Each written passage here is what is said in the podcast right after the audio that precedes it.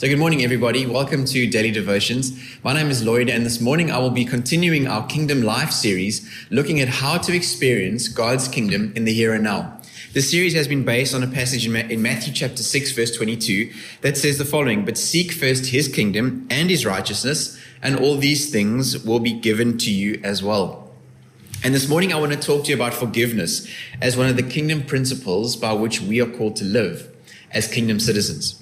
So, forgiveness is one of those topics I think that is so central to the message of the gospel. It's such a central theme to salvation, but it's also something that is such a big part of our everyday lives.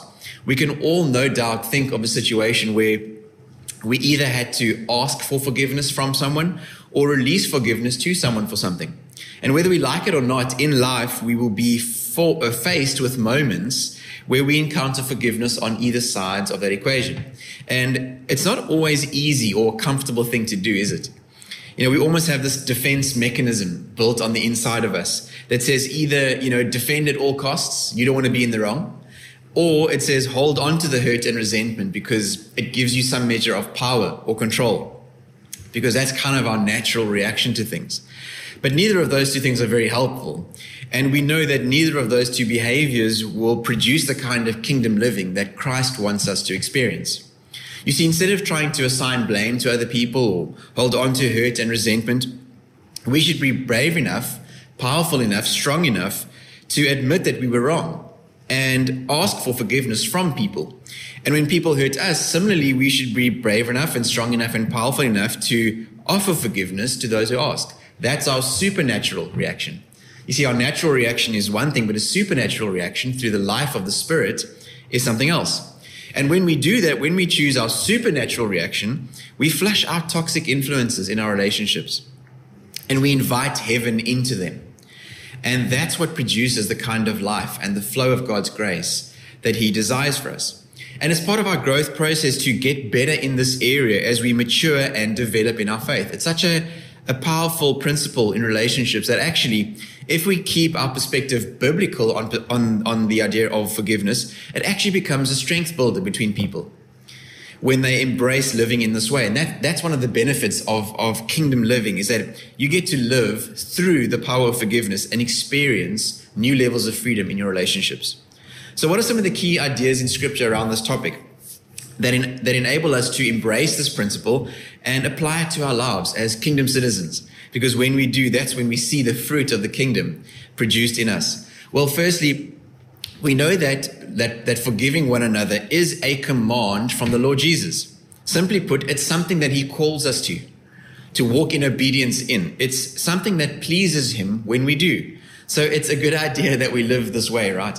Ephesians 4:32 very very plainly says be kind to one another, tender-hearted, forgiving one another, just as God in Christ forgave you. So it's something we do because it's what the Lord Jesus asked of us to do. It's something that that that pleases him. It's a way of honoring him with our lives. You know, Jesus also even taught in, in his prayer, in the Lord's Prayer, Matthew 6, verse 12, when he was t- teaching his disciples how to pray. He says, Forgive us our debts as we also have forgiven our debtors. You see, there's a very important flow there that as we have been forgiven by God, we release that forgiveness to other people. It's something that pleases Him and it's a command from God. It's part of walking in obedience with Him. Secondly, that verse also states that the reason for our willingness to forgive others is based on how much we have been forgiven by God in Christ Jesus. It's very, very simply put. You know, the Lord completely removed our sin from us. He is not withholding his affection from us. And so that is the model. That's where the strength comes from. That's where our, our primary example lies in terms of how we should and how we ought to forgive other people. You know, it sounds simple, but the ability to forgive is hard to find within ourselves sometimes, isn't it? You know, especially if the other person really hurt us or really harmed us in some way. And we heard some unbelievable testimonies during the Alpha course um, of how people forgave others for the most horrendous acts that were committed to them.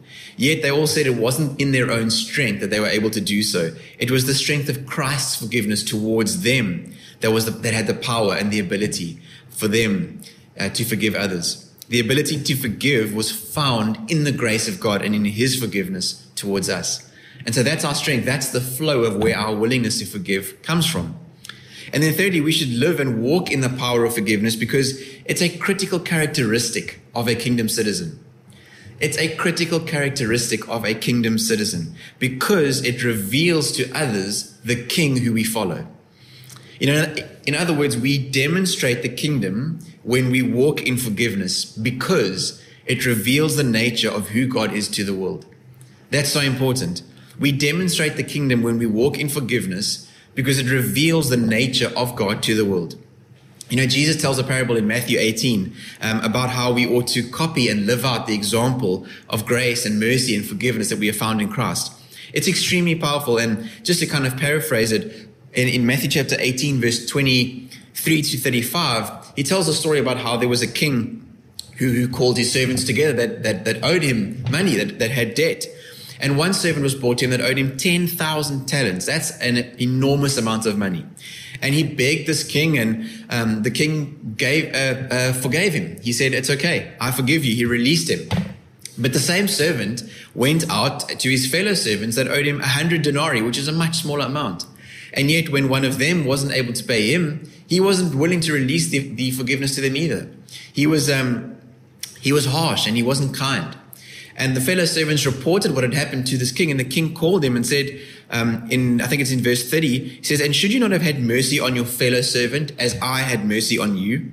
And in his anger, his master delivered him to the jailers until he should pay all his debt. So also my heavenly Father will do to every one of you if you, if you do not forgive your brother from your heart.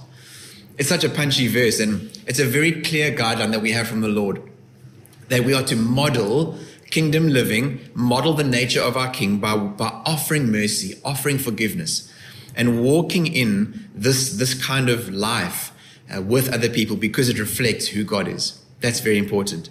And then finally, we walk in the power and principle of forgiveness because it cultivates love. And love is a cornerstone of the kingdom. This is an amazing verse with a wonderful promise. Proverbs 17, verse 9. It says, Love prospers when a fault is forgiven but dwelling on it separates close friends. Love prospers when a fault is forgiven. You know, isn't that a wonderful promise to hold on to this morning when it comes to walking in the principle of forgiveness in our lives? That verse says that love prospers when a fault is forgiven.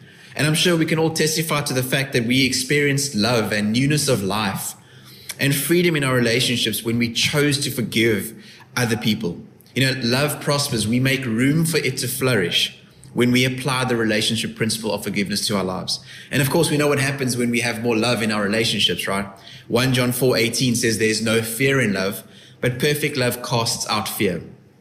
You know, we can confidently say that when we forgive, we give love a chance to prosper. And when love prospers, fear flees. And I'm sure that more of us, I'm sure that all of us want more love and less fear in our relationships, right? So we can be willing and brave enough to practice the art of forgiveness. And when we do, watch how the power of God's love chases away fear and introduces more love into our relationships. So I hope that was an encouragement for you this morning. I'm going to take a moment to pray with us, uh, and then we can head on out with the rest of our Tuesday together. So let's um, let's uh, pray together. Father, thank you so much uh, for the power of forgiveness, Lord. Thank you that you forgave us freely all our debts. You um, are not withholding your affection from us. You wiped away um, our sin, Father. You have made us clean and white as snow. And I pray that that model, that power would really begin to flow through us uh, as we are brave and willing and, and powerful enough to offer that same forgiveness to other people. Thank you, Lord, for the wonderful promises in Scripture that, that say that when we do, we will experience more of the kingdom living uh, in our lives as your love becomes the cornerstone of everything that we are. So Jesus, thank you so much for uh, for your strength that becomes our strength, for your joy that becomes our our joy, uh, and we pray, Holy Spirit, that you would really uh, just inspire the courage and the confidence to to to step into this area um, and live it out wholeheartedly. And we honor you so much, Father. Thank you that we will become more like you when we do. And we pray all of these things in Jesus' name. Amen.